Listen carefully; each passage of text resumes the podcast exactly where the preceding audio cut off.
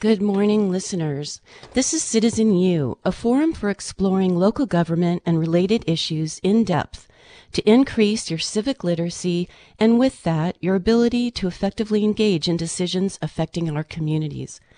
I'm your third Wednesday host, Ukiah City Council member Mari Rodin. Supervisor Dan Gjerde hosts Citizen U on first Wednesdays. This morning, we are going to learn all about our county museum from my two guests. My first guest is Nika Aguirre. She is a history instructor at Mendocino College and an advisory board member for the Mendocino County Museum. We also have Rebecca Montez. She is the Dean of Instruction. She's a former history professor, and she's also on the advisory board for the museum. Good morning. Can we hear you both? Oh, let's see. Morning. Oh, there you are. Good. So let's start with Nika. Um, Nika, I just would like you to please tell listeners who you are um, and what your connection is to the county museum. So I moved here, gosh, 10 or 11 years ago now. It's a long time. Uh, and I, when I very first moved here, I actually had a meeting um, to try. We were coming here for a job for my husband. I was trying to find out more what was going on, and somebody said, "Well, you know, there's this wonderful museum. Have you considered, uh, you know, uh, you know, going up there to volunteer?" And it was kind of my first introduction to the community. It was the first place that I, you know, felt like I, I got to join the community, um, and it was a really wonderful way to learn about the county um, and um, to to make connections here. And then uh, I volunteered for quite a while. And then for a time, I actually worked there. Um, I curated the second shift um, history of, of um, women's work in Mendocino County exhibit and uh, worked with a bunch of other things. And then I got hired full time by the college and um, I kind of wasn't there for a while and I've recently rejoined through the, the board. Um, but it's just uh, something that, you know, has really, I, I, associate it with my connection to the county and um, how, you know, wonderful our county is that we have such amazing resources. Right. Thank you. Rebecca Montez. Yeah. Um, well, I first got connected to the museum, I think about 15 years ago when I was a new instructor at um, Mendocino College and um, the advisory board has a representative from the college as well as from all the, the supervisors districts. And so the president of the college at that time asked me to um, represent the college on the advisory board. And so I I started doing that and I've been on the advisory board ever since. Right. Um, and I also have been fortunate enough to curate an exhibit for the museum um, so in 2014, I had a sabbatical from the college and I curated an exhibit called Uncivil, Uncivil Home Front, Mendocino County um, during the Civil War. And that was for the sesquicentennial mm-hmm. um, of the end of the Civil War. So um, I also, you know, like Nika, really just have appreciated being involved with the museum and see it as just such a, a valuable resource for our county. Mm-hmm. Well, the reason that it, uh, I wanted to have you both on today is because we've heard uh, in recent days that the Board of Supervisors is considering shuttering the Mendocino County Museum, at least for a year, to save money. And so I want to begin by talking about what's at stake. You know, what, what is the museum? What, you know, what is at stake if it shutters?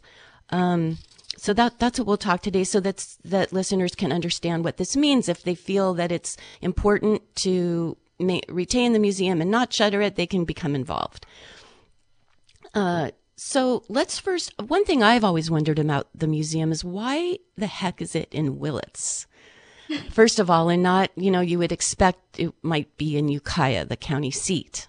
So can either of you speak to that, first of all? I can. Do, do you know, Rebecca? I don't know. Okay. So, when the Historical Society actually developed the museum, and when they were basically they were collecting things. People kept donating things to them and they're like well we deal with paper. What are we going to do with all this stuff? And they came up with this idea that they were going to create a museum. And it was a long long process. The community worked really hard. They, they raised the money. They raised the money to build it. But then they needed somewhere to put it and they were working with a bunch of different places. And but they kept having problems with the cost. And Willits said uh, if you will put it here we will donate the land Mm. And the county and the historical society said, well, we can't pass that up. We, we you know, we, we, we can't afford to put it in Ukiah. And so, uh, it ended up, it's actually, I guess the airport used to be where the museum is now. Um, and when they moved the airport, the, the city had the land and they said, we will, if you'll put it here, we'll, we'll give you the land or lease it to you for however long, or I'm not sure what the actual term for it is, but. Mm-hmm. Yeah, uh, I think the lease, it, you know, it's like a dollar a year lease with the city of Willits. That, yeah, quite a good deal. yeah. right. It's very, very long term lease. I think there's another 20 years on it or something like well, that. Well, you were mentioning the Historical Society. Is that the Historical Society that is based in Ukiah? And that's an, that's not affiliated with the county. Is that right? Or is it, or is it an official county department? No. So that's a private organization, mm-hmm. but it donated the foundational collection of the museum to the county. Do you know when that was? It was 50 years ago, or the, the oh, the CISC when, yeah, okay, yeah, okay, great. So tell us about the museum. I mean, a lot of people think of a county museum as having, you know, the old stagecoach. I've been up there a couple of times, and you know, knickknacks from early settlers. Is it more than that? Is it that and more? Well, first, I, I, you know, the stage coaches are awesome. I, I wouldn't look down at the stage coaches. You know, I, I love the fact that the museum has those those large items on display that allow us to really kind of imagine what the experience uh, of living, you know, 150 years ago was like. So, I I definitely am pro uh, stagecoach. Um, but yes, there is there's much more going on at the museum um, than just those displays that kind of stick in our head. There's so yeah, recent, tell us a little bit about that recently, um, I guess there was actually one of the things we don't realize they have um, in the back. There are a lot of archives that have been collected over time, and some of which are, are very um, precious in the sense that you know uh, you don't. A lot of people in the county don't realize that they're there, but we've actually had people come from you know other states around the country to to visit these things, and so some of them recently um, were used actually in the De Young Museum of Art and the Metropolitan Museum of Art, um, involving some um, footage of Pomo dancers historically um, but there's all kinds of other stuff. I mean, Seabiscuit, you know, people around the world know who Seabiscuit is. They have a Seabiscuit collection. Judi Bari, um, part of the Redwood Summer, um, her papers and her uh, many items from her life are, are in the museum. Um, the Frolic, the Frolic is really important locally, but it also is important to California history in general, um, in, in the terms of, of logging, in terms of, um, you know, the worldwide trade. And just, the museum is the repository of frolic items. Just a little detour for just a moment about the frolic. Uh, for people who don't know what it is, um, you know, besides a a, a verb. Um, just just uh, just uh, mention what what was the, the the ship and and what happened and why it's important that you know that the museum retain the materials about it. It's a good it's a good verb. Um, I so the Frolic was, and I don't want to go into too much detail. The Frolic was originally an opium cutter that was um, bringing opium, basically taking opium um, really quickly from one area to another because it was technically illegal. And then when the opium trade died out, um, it made kind of a last voyage, um, bringing a bunch of goods from China to, um, I think it was supposed to hit San Francisco, although I may be incorrect about that. Uh, and it got blown off course and it crashed off the coast of um, Mendocino. Uh, and you can actually go and see right by Point Cabrillo Lighthouse, you can actually see the area where it, it kind of crashed. And um, there, there's even some belief that maybe the uh, captain scuttled it intentionally to make more money off the stuff. But then uh, there's a bunch of pieces to this because when it crashed, um, its goods were basically a lot of them were lost. Um, and when people showed up to try to salvage what they could, some of it had actually been taken by local um, native people who had then used some of it mm. uh, to do. So you can find, for example, pieces of pottery that have been flaked into uh, arrowheads, things like that. Mm. but then also, as it was explained to me, um, because people came up to salvage the ship, they saw the redwoods and then it encouraged people to move to the county for logging. So it kind of created a movement into the area is the way that it was explained to me. I don't know would you have anything to add to that rebecca or, or correct if i'm misremembering oh, i think that was a great quick summary of the, the frolic.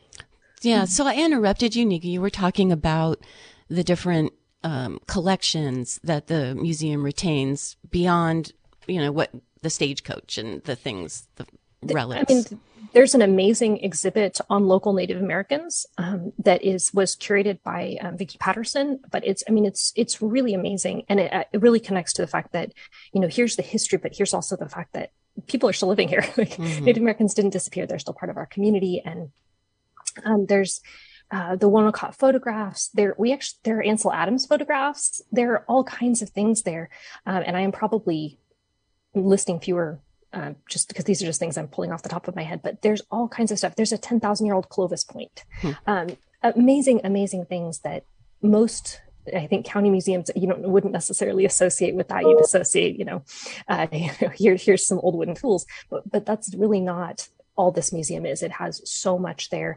And one of the the really cool things I found when I worked there is that you know you go to okay, I'm going to work on on this thing. You go to start digging into what's here, and uh, sometimes it was hard to find. But when, once you did, you were like, we have a what? like, how did I not know this was here? Um, mm-hmm. Um, and I, I, think that the more that that they have the chance to do that, the more the community is going to be able to see um, really how much is there. Right. Well, you're both history instructors, and so it's not surprising that you're passionate about all the history that's that's stored at the museum. But for people who you know who, who don't live in history, you know, it isn't their profession or something they think about every day. What does the museum have to offer?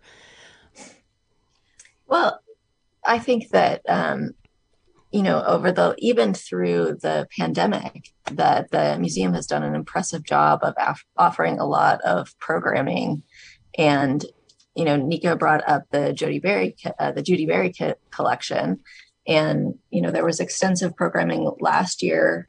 Um, different speakers talking about the logging industry, and I think it really um, you know created an opportunity for people to wrestle with these issues that still are very present in our community today. So it's not just that we we love history which we obviously do and we find all the items fascinating just because but um, you know it's how it connects to who we are as a county now. Mm-hmm. uh, and i think that the the museum is really provides a great space for having those conversations. Um, yeah i i wasn't aware of any of the services that the museum provided except, you know, come visit.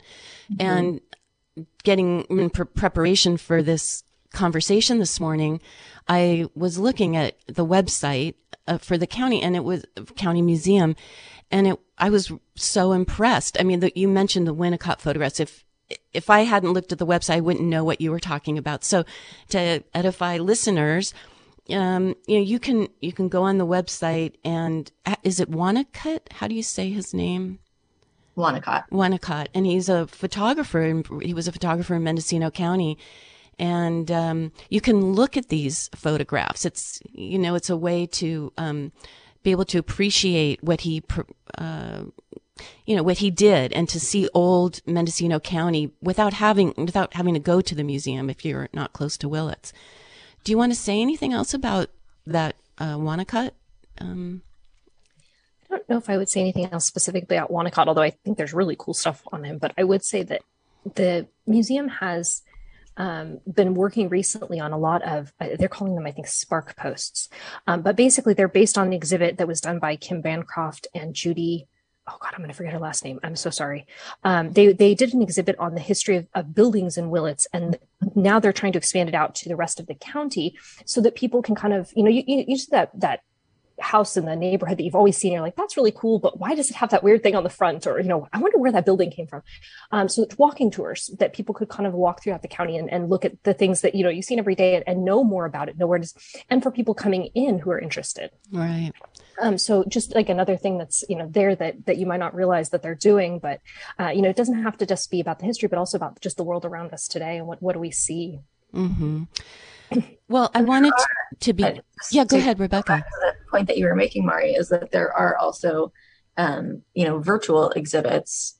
If you go to the the museum website, I mean, if you go to the museum right now, you could see some of the Wanacott photographs. There is a, a display there, an exhibit there now, um, but they've also created a parallel um, virtual exhibit that's accessible through the website. So, you know, uh, obviously our county is is so huge and so geographically dispersed. yes, the people are dispersed it, geographically, right? Yeah. Mm-hmm. Um, that it's challenging for any entity to serve the whole um, the whole of the county.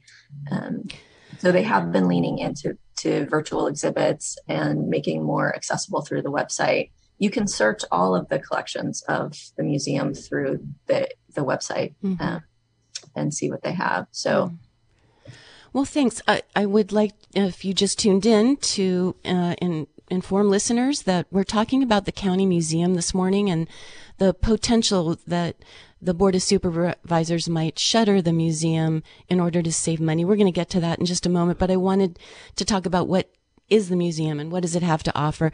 And on that line, I just want to um, ask you how how does the museum conduct outreach? Because I I don't hear much about, if anything, about the museum at all, and uh, I don't know if if people, other residents in Mendocino County, don't either. And do you also do, is there outreach to tourists? So, just curious about outreach. Mm-hmm. Well, it certainly is distressing to hear that you know you obviously are someone who's very plugged into things that are happening. Well i don't uh, i'm not plugged into social media. I don't uh, use facebook and that uh, that's my bad and and maybe maybe well anyway i think i miss a lot by by not uh, being on social media and, and maybe that is a, a, an effective way to outreach to to people and Mm-hmm. Mm-hmm. Yeah, so there is a, you know, obviously the museum has a, a Facebook page and it does do social media posting. Um, and, you know, it also relies on print media. There was a, a you know, like the Willits Weekly will do um, articles about the museum. They did a really nice one um, about the the museum has been doing these behind the scenes tours, which I mean, it's just like if you like history or museums, it's like such a thing to geek out on. But um, they did a really nice spread on the the behind the scenes tour. So yes, I mean, just social media, newspaper articles, press releases, there's also cool. there's a Mudwagon um, newsletter that's been started. You can sign up for it on their website, and they'll send it to you. And then also, um, they're trying to get off the ground. Um, Brent Walker, I think, is the kind of spearhead on this. Um, uh, Friends of the Museum that would also help um, with getting the word out. Mm-hmm. But and and I I know that we're featured in a lot of the tourist stuff for this for the county. Uh, Visit Mendocino, for example, and things like that. But I also know um, advertising takes a lot of money more than than you would really think. Um, and the museum has traditionally had a pretty small budget, um, and so it's kind of a, a, what do I do with this money? You know, how do I make it go the farthest? Yeah, um, sure. um, and I think that's that's been something that's been difficult. But I also know that it's something that the museum has on their radar that we need to to get the word out more, um, and that it's really you know that's part of the idea behind the spark post. So way of connecting with people where you are, um, mm-hmm. so that you, you kind of tune in. But it's it's difficult because it's we are so geographically diverse. Yeah. It's that's true. What is the proposal that the supervisors are considering? And I have I should say that I bumped into Dan Gjerde last night um, in downtown Ukiah walking, and he doesn't think this is going to happen.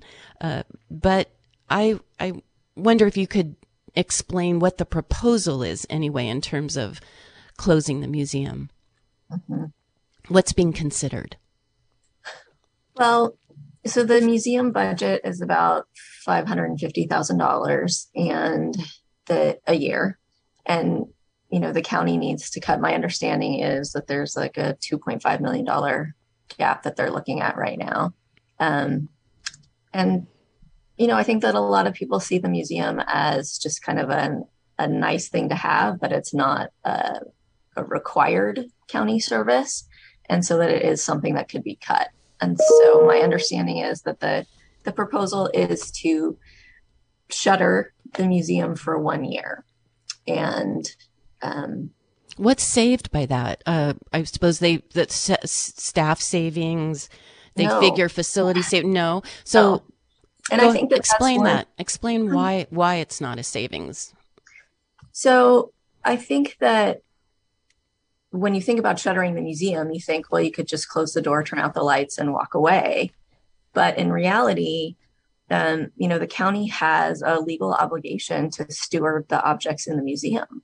And you can't just turn off the lights and walk away from Pomo baskets or, you know, original documents, all of these items that need to be stored at a particular temperature with a particular humidity and you know most essential of all be protected from pests and as much as we appreciate the great space of the museum the building itself has some problems and you know it needs to be monitored for uh, leaks in the roof and for Mhm. pest invasions um, whether that's like bugs or Mhm. mice or you know Well, how many staff uh, are employed by the county museum? And then I wanted to ask that first and follow up with how many are needed to, if the place was shuttered, how many Right. of those staff need to be around in order to monitor the, the, yeah, the building?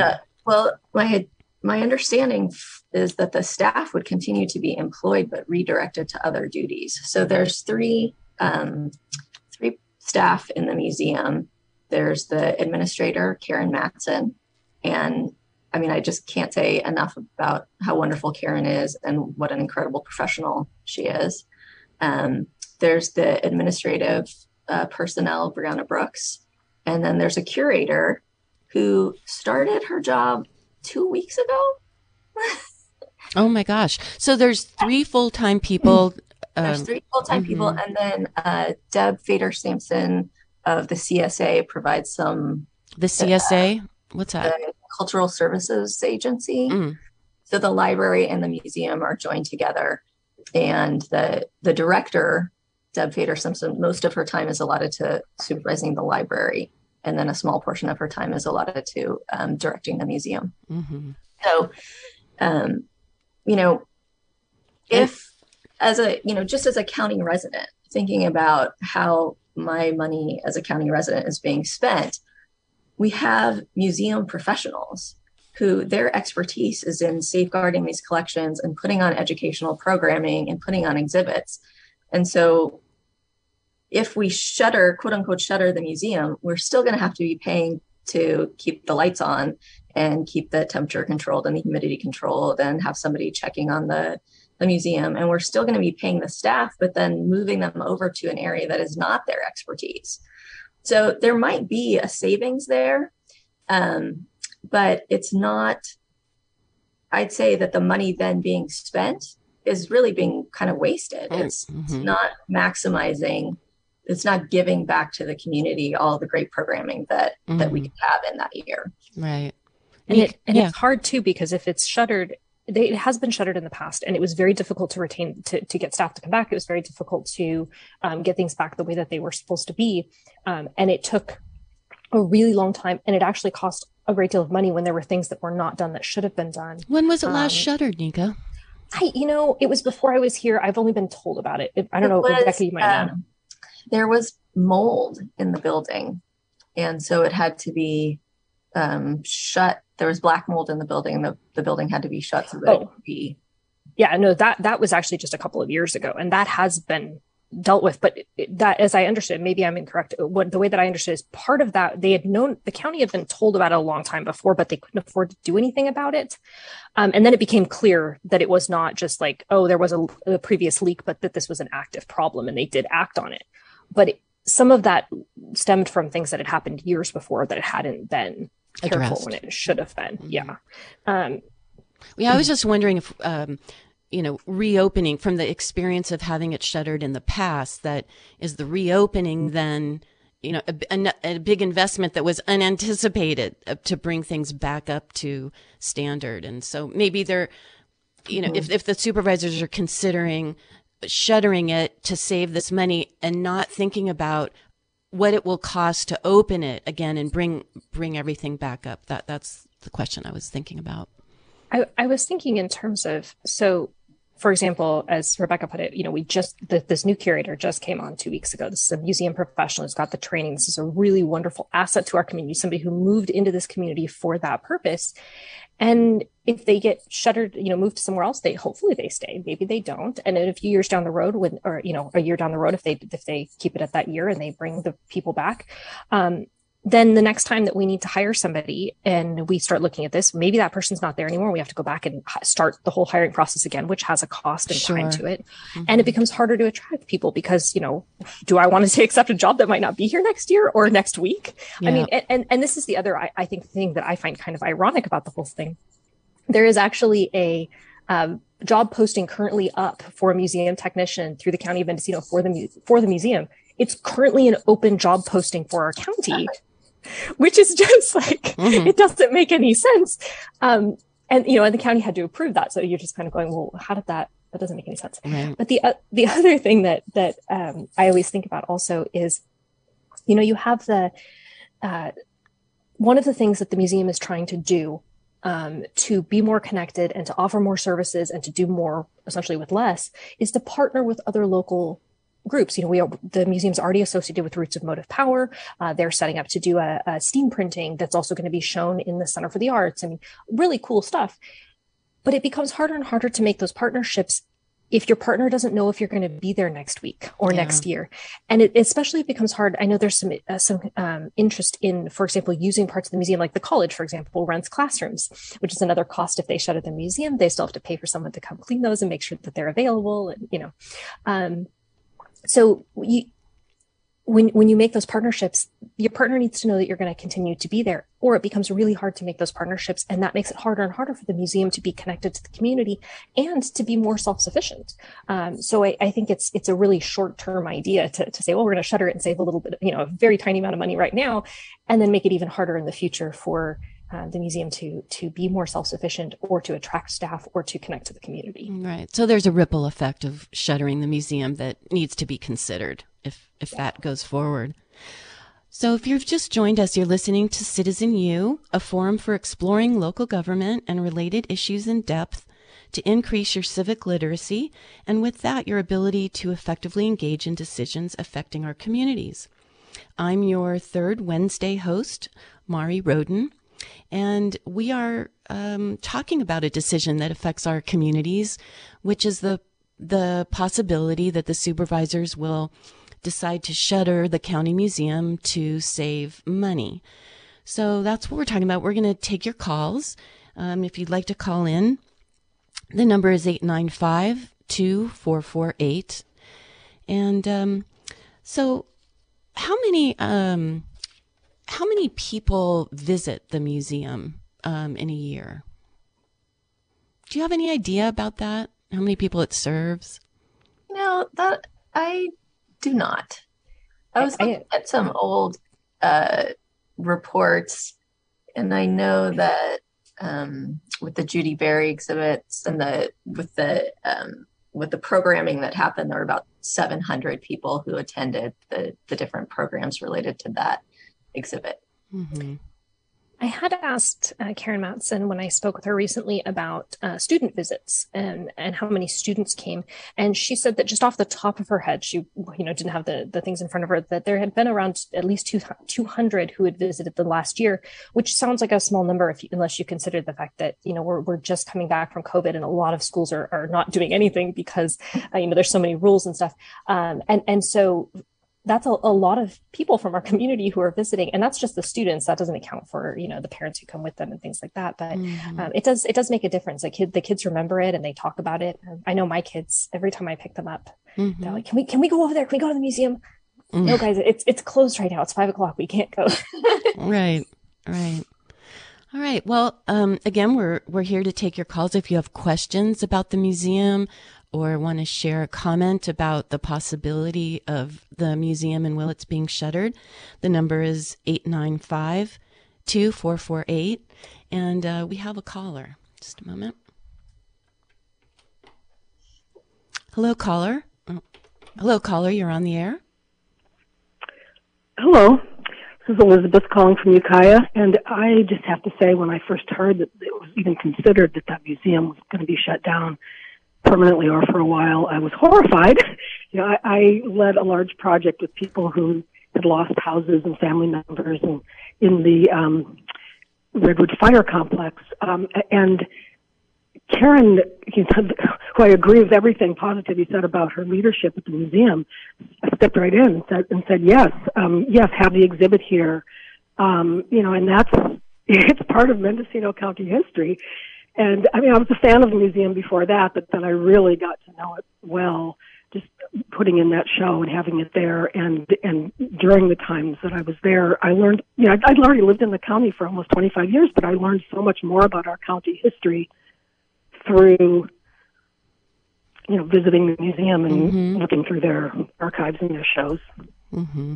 So, um, thank you for your call, um, and I want to ask um, my guess what people should do if they have share the sentiment of the caller uh, and they don't want to see the museum shuttered. What what action should they take? Well, first, I want to just comment on Elizabeth's call, and I remember that exhibit very well, and it was so moving.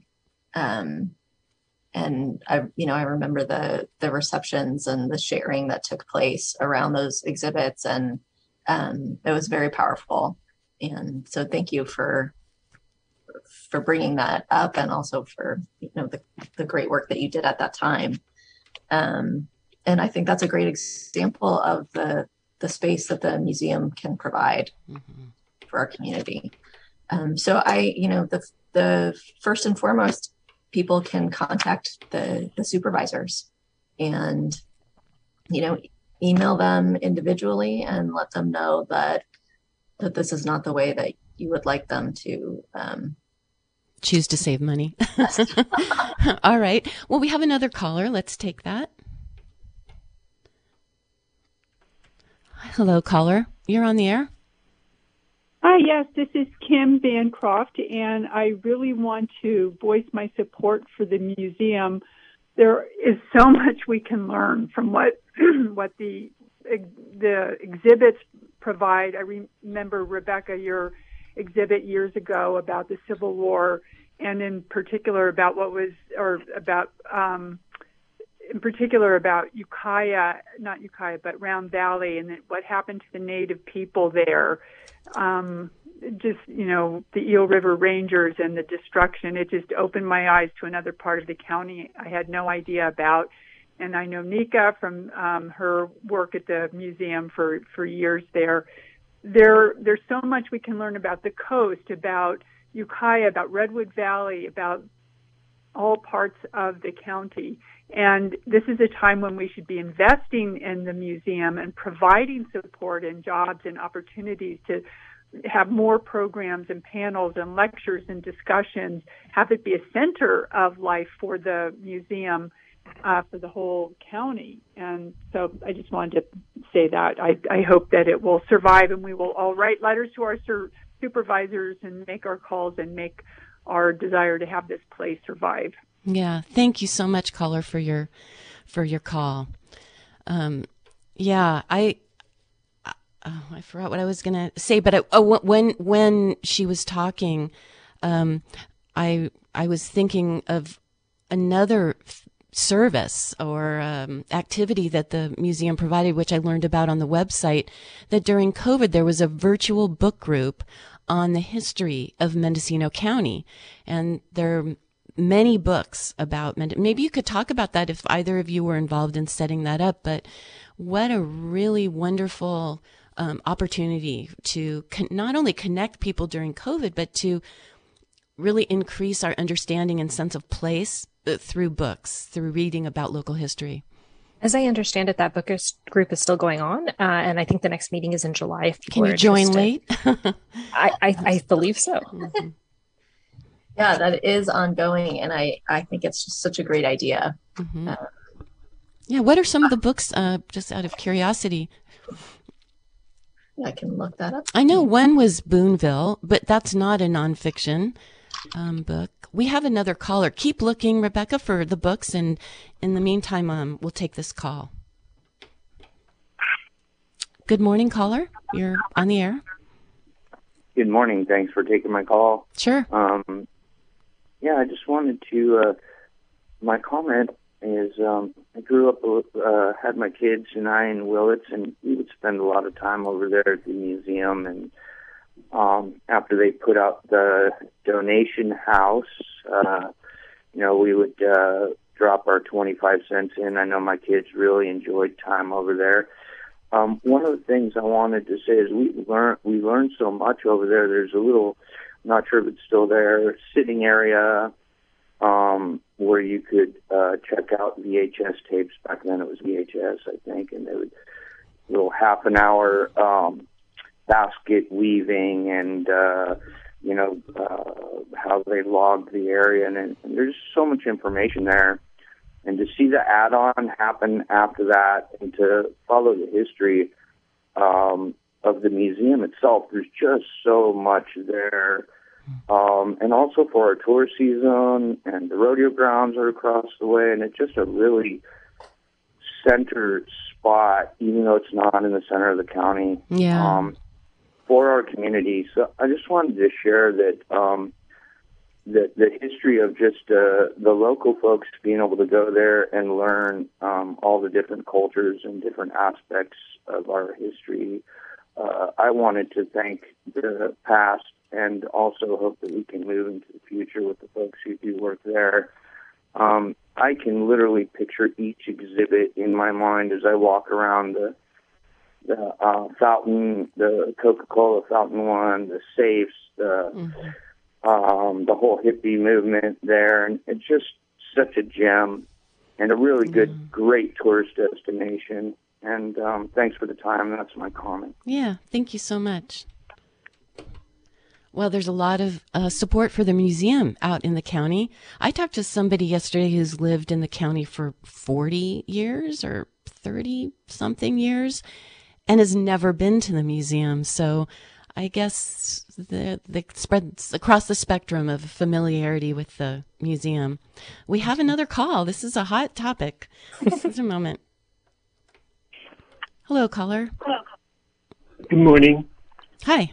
Thank you. Thank you. Uh, I uh, just I, I didn't want you to forget the uh, couple of uh, glorious years when the uh, steampunk uh, movement came to town. Yeah, I remember and, that. Um, and so I, I don't know if that's really really involved in museums so much, but I, I agree with the previous call, caller how how uniquely um, centered it is for different activities, rodeo grounds, Founders Grove, the, the train, the train, the soccer fields, everything.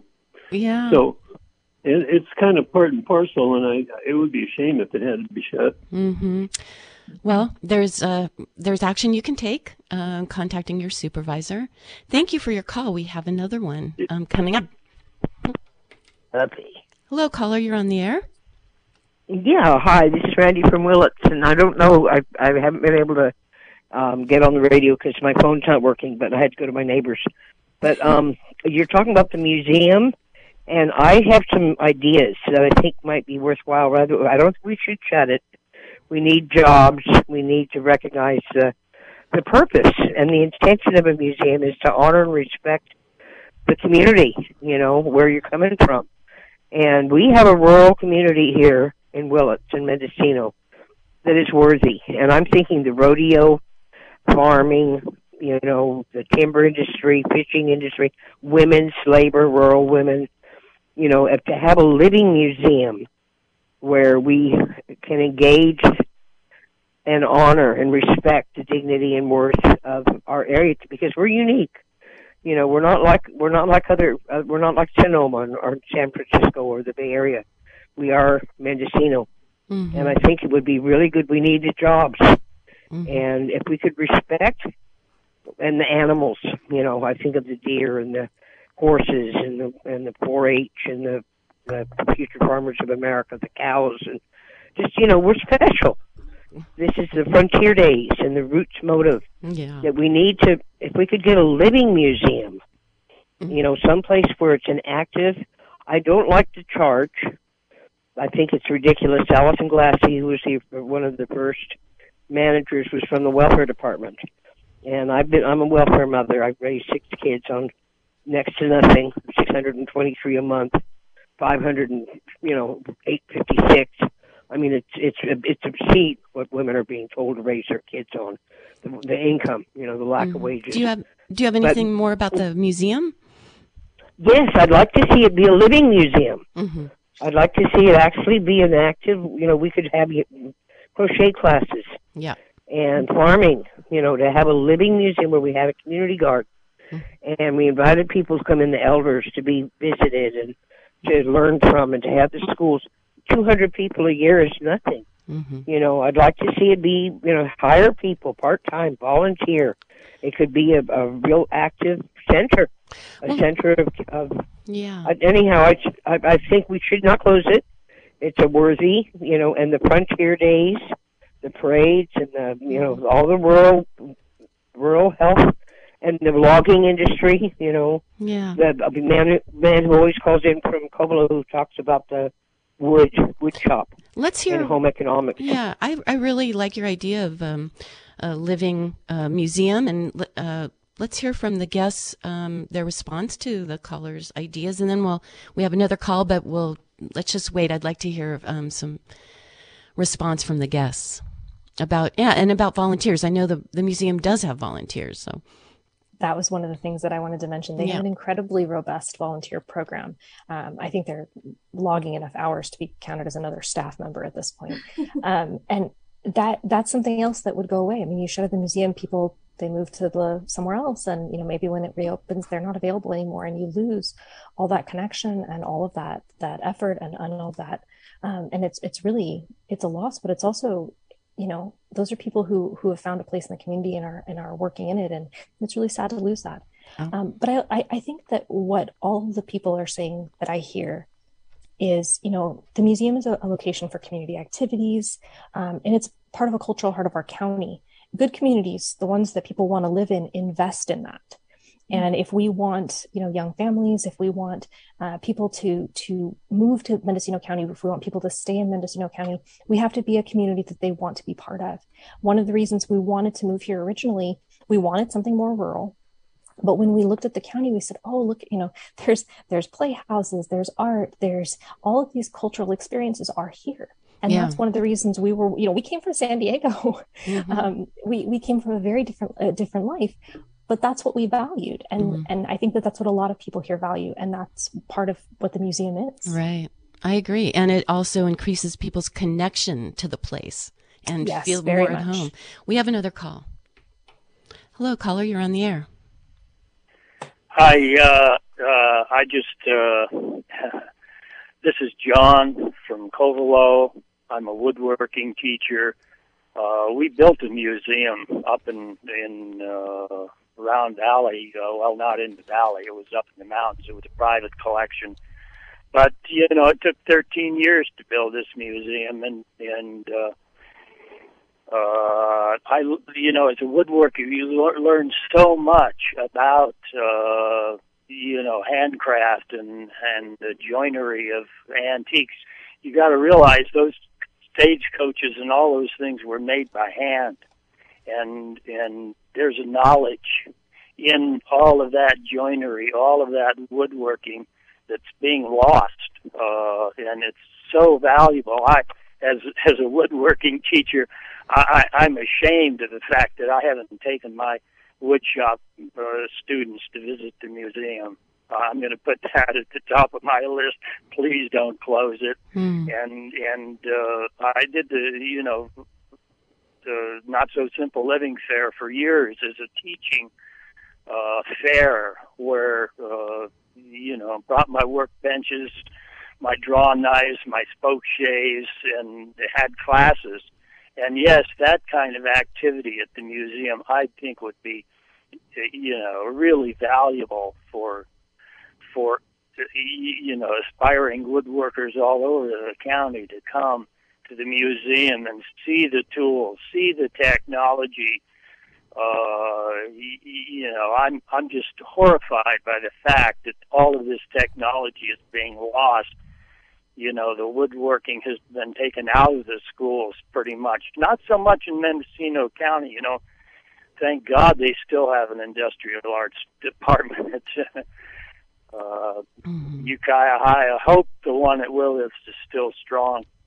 Uh, but yes, the you know visiting students uh, coming to the museum to learn this history. It is a valuable history, a, unique history, and uh, I you know. we had the Black Bart mural out of the old Palace Hotel and the old bar, you know, and we restored it and put it all up in this beautiful exhibit. And it was so sad to see all of that history uh, come down and be sold at auction. And and uh, yeah, uh, you know that was our history. That should have been right here in Mendocino mm-hmm. County. And I would hate to see that museum come down. And I am going to write my mm-hmm. supervisors. And thank you very much for the program. This. Uh, you know, KZYX has such valuable programming, and I, I love the station, and I, I, uh, I love the topic of the museum. So God bless you. All right. Thank, Thank you. you. for your call. Yeah. On that note, thank, thanks to everyone who uh, has been has donated to the building fund for KZYX. Uh, we got to the goal sooner than we expected, and we really appreciate your generosity and, and, and your contributions. You're listening to Citizen U, and today we're talking with Nika Aguirre and Rebecca Montez. They're both advisory board members to the County Museum, and we're discussing the museum and the implications of the possible shuttering of the County Museum in order for the supervisors to close a deficit. And, um, you know, we've had every call, I don't know, five, six calls has been uh, very supportive of the museum. And so I think I need to play the devil's advocate and, and have you respond. You know, if somebody's called and said, you know, we don't have enough money for, um, you know, t- for treatment, for substance abuse treatment. And there are people desperate, you know, to, to, to get that. We have really critical needs, life, kind of life and death needs. So where does culture and and history fall into the that um, we have a call. So let's we'll just hold the question for a moment and we'll take the call. Hello caller you're on the air. Hey good morning. Uh, yeah you know i love the museum. I think it's a viable entity that we need here. But i feel like maybe we look at a different approach to marketing it. Uh, one of the ideas i had was maybe attaching hours of operation and including an excursion, you know, at the end of the skunk train ride, where there's a mass of people getting off, and it could be just kind of an addendum to their skunk train trips. Maybe yeah. even provide shuttle service back and forth, and I mean, it would require changing hours of operation to tailor around it, but yeah. really marketing is going to be key. I think that's a great question. Thank you, caller. It's a great question, and uh, I, both of the guests are nodding. Do you have uh, comments to to respond?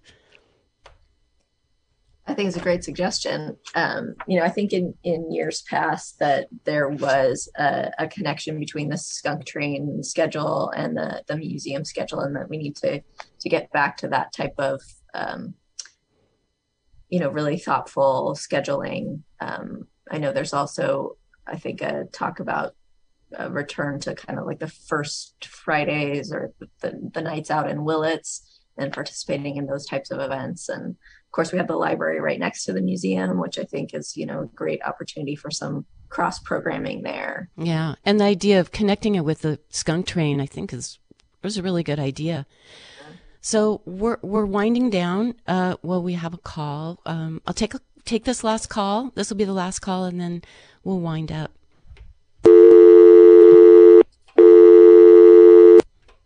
Never mind. We won't.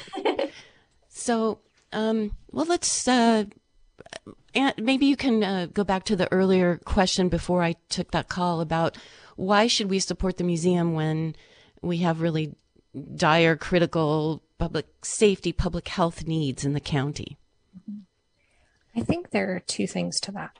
One is um, those things are always going to exist, but we have to be a place where people want to be, not just well for two reasons. We need um, staff and you know part of our we have part of the reason we have these problems is we can't my husband is currently the only psychiatric provider for children in the county. Mm-hmm. they, they he's the, he's it. There's nobody else. They can't find anybody else. He can't work enough hours. He can't. Mm-hmm how do we get people to want to come to our county, mm-hmm. to pay those taxes, to help support our county so that we don't go farther and farther and farther back? Um, so we have to be a county where people want to come to live. And that means that we have to support those things that draw people to our county, which gives us the tax revenue to pay for those other things and also provides the support so that people um, can live better lives that hopefully don't lead them into um, depression and anxiety and all of those things that, that lead to needs for more things like that. So I, I think that they're, it's all connected and we just have to say, we want to make this the county where people want to live. Yeah, that's um, a very, I think that's a very persuasive argument. It's a, it's a, an investment and it's a small investment relative to serve, uh, you know, the other services that, that the county provides. But to the extent that it, um, keeps people connected to each other and to their history, local history, it's, it's healthy. It's good for people. Yeah. So, um, I'd like to thank you both for being my guests, and I would like to start with Rebecca and ask you if you have closing remarks that you'd like to make. Sure. Uh, well, thank you so much for having us, Mari. We really appreciate this mm-hmm. opportunity to to you know highlight the great work that the museum is doing and to ask people for their support in keeping it open.